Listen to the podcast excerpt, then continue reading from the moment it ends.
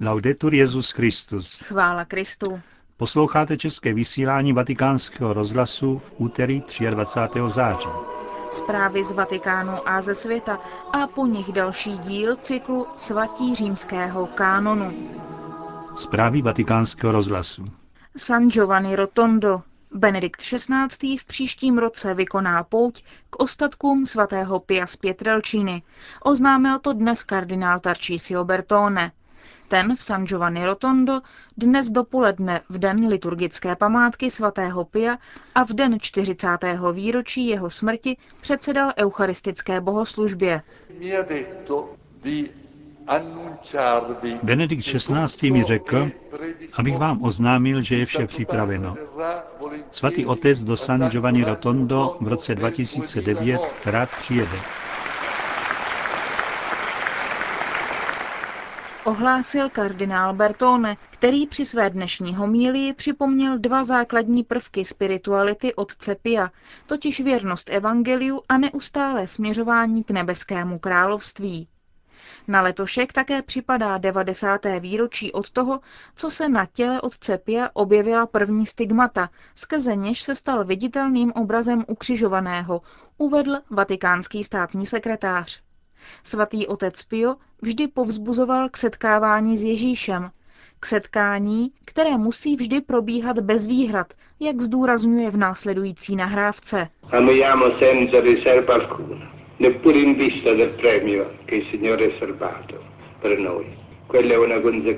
Milujeme bez jakýchkoliv podmínek a bez vyhlídky na odměnu, kterou pro nás pán připravil.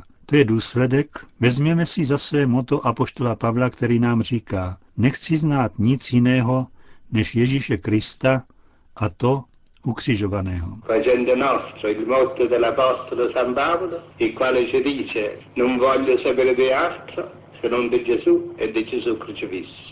Francesco Forgione, jak znělo občanské jméno otce Pia, se narodil v Pětrelčině v chudé rodině.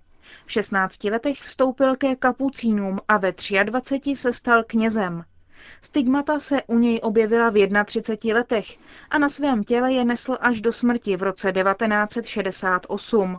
Většinu života strávil právě v San Giovanni Rotondo, kde také zemřel. Byl vyhledávaným spovědníkem a duchovním vůdcem. Otec Pio byl svatořečený v roce 2002 papežem Janem Pavlem II.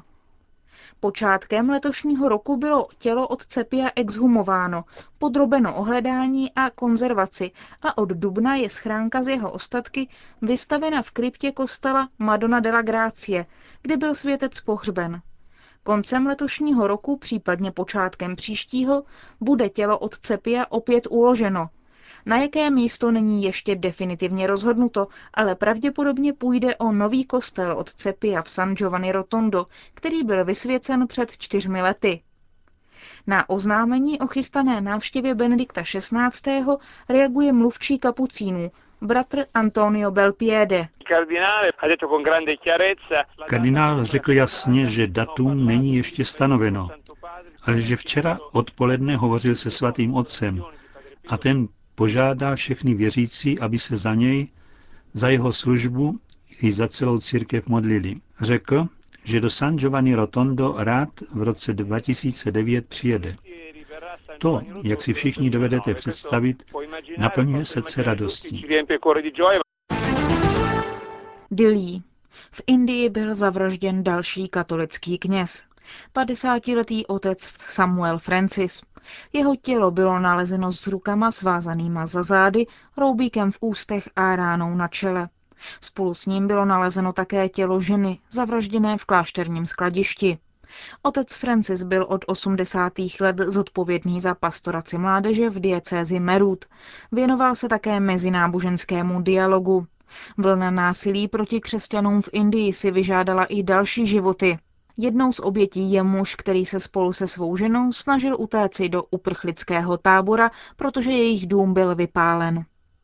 Jeho tělo, stejně jako tělo dalšího zabitého křesťana, bylo dokonce rozčtvrceno. Jen ve státě Orisa už bylo během nepokojů zavražděno 37 křesťanů.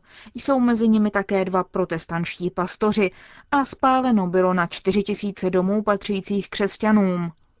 V důsledku toho je v zemi 50 tisíc uprchlíků, jen 14 tisících ale našlo útočiště ve vládních uprchlických táborech. Zbytek se skrývá v lesích. Hlavním cílem hinduistických extrémistů jsou kněží, řeholnice a jejich rodiny. Násilí se z Orisy šíří i do dalších indických spolkových zemí. Mezinárodní společenství k situaci prakticky mlčí. Kritizoval ho předseda italské biskupské konference, kardinál Baňasko, který dnes při zahájení biskupské rady připomenul, že náboženská svoboda není nějaký nadstandard, ale opěrný bod svobody. Hanoj. Násilí proti křesťanům se netýká jen Indie.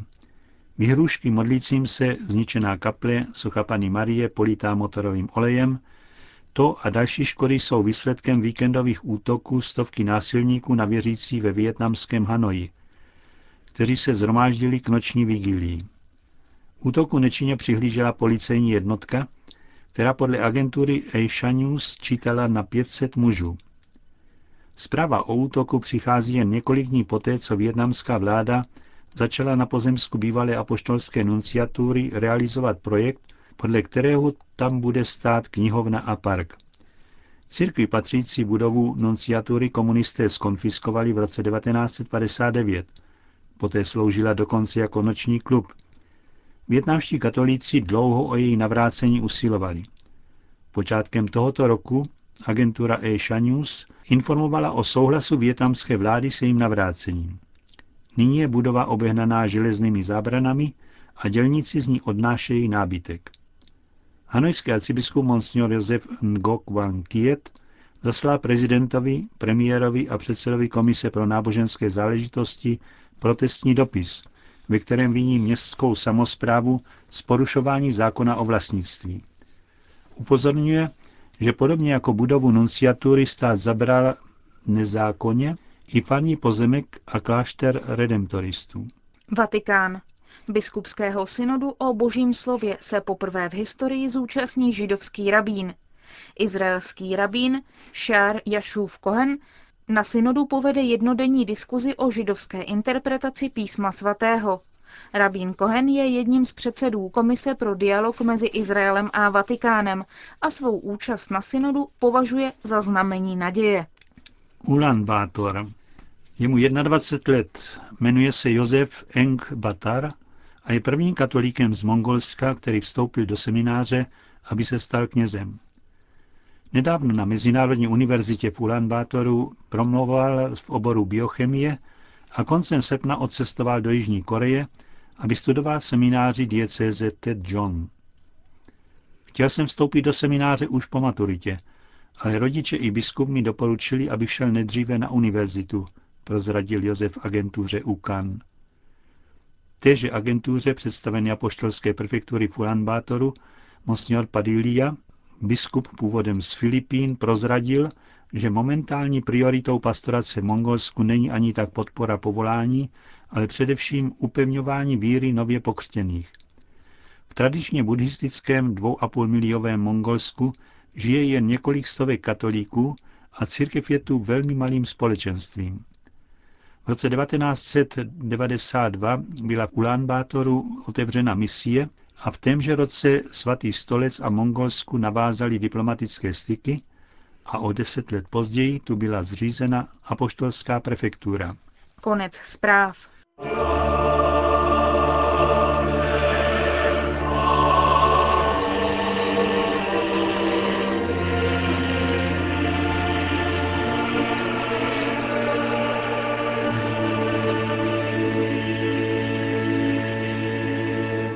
Svatí římského kánonu.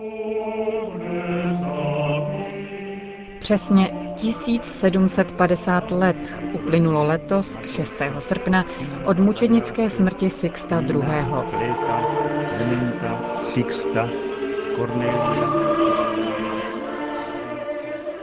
Po prvních třech papežích dokládajících pradávnou kontinuitu řady Petrových nástupců přeskakuje seznam dalších 19, ba možná dokonce 21 počítáme-li dva sporné pontifikáty Hippolyta a Novaciána a jmenuje jednoho z nejproslulejších mučedníků třetího století, papeže Sixta.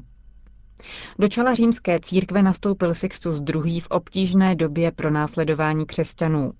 Císař Valerián krátce předtím vydal první edikt proti křesťanům, kterým přikazoval účast na oficiálním pohanském kultu a křesťanství vykazoval do soukromí. Všem, kdo by tak nečinili, pohrozil vyhnanstvím. Jak uvidíme, na rozdíl od jiných římských císařů si Valerián počínal dosti systematicky. Zaměřil se na likvidaci hierarchie. Jednou z prvních obětí se stal papež Štěpán I. Podle tradice zachycené v Liber Pontificalis byl stěd císařskou gardou, pretoriány, během slavení mše svaté. Sixtus tedy nastupoval ke kormidlu Petrovy loďky s reálnou vyhlídkou na to, že jej potká stejný osud jako jeho předchůdce. S pronásledováním křesťanů souvisely i hlavní starosti, které mu zanechal Štěpán I.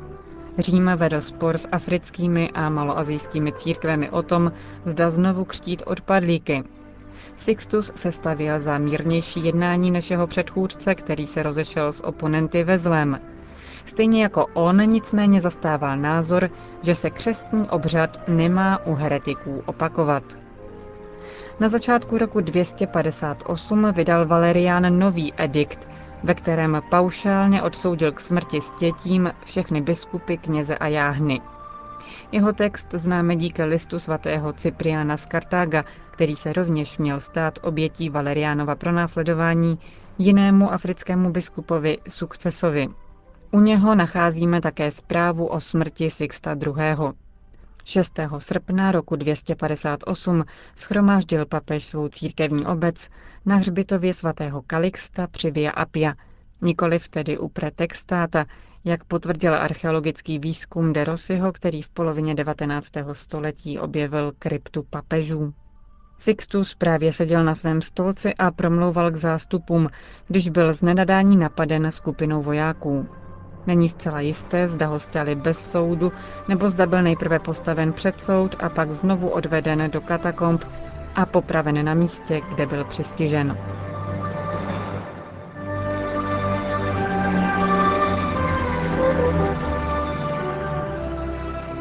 Papež Damasus o sto let později umístil na Sixtu v hrob epitaf, který může být interpretován oběma způsoby.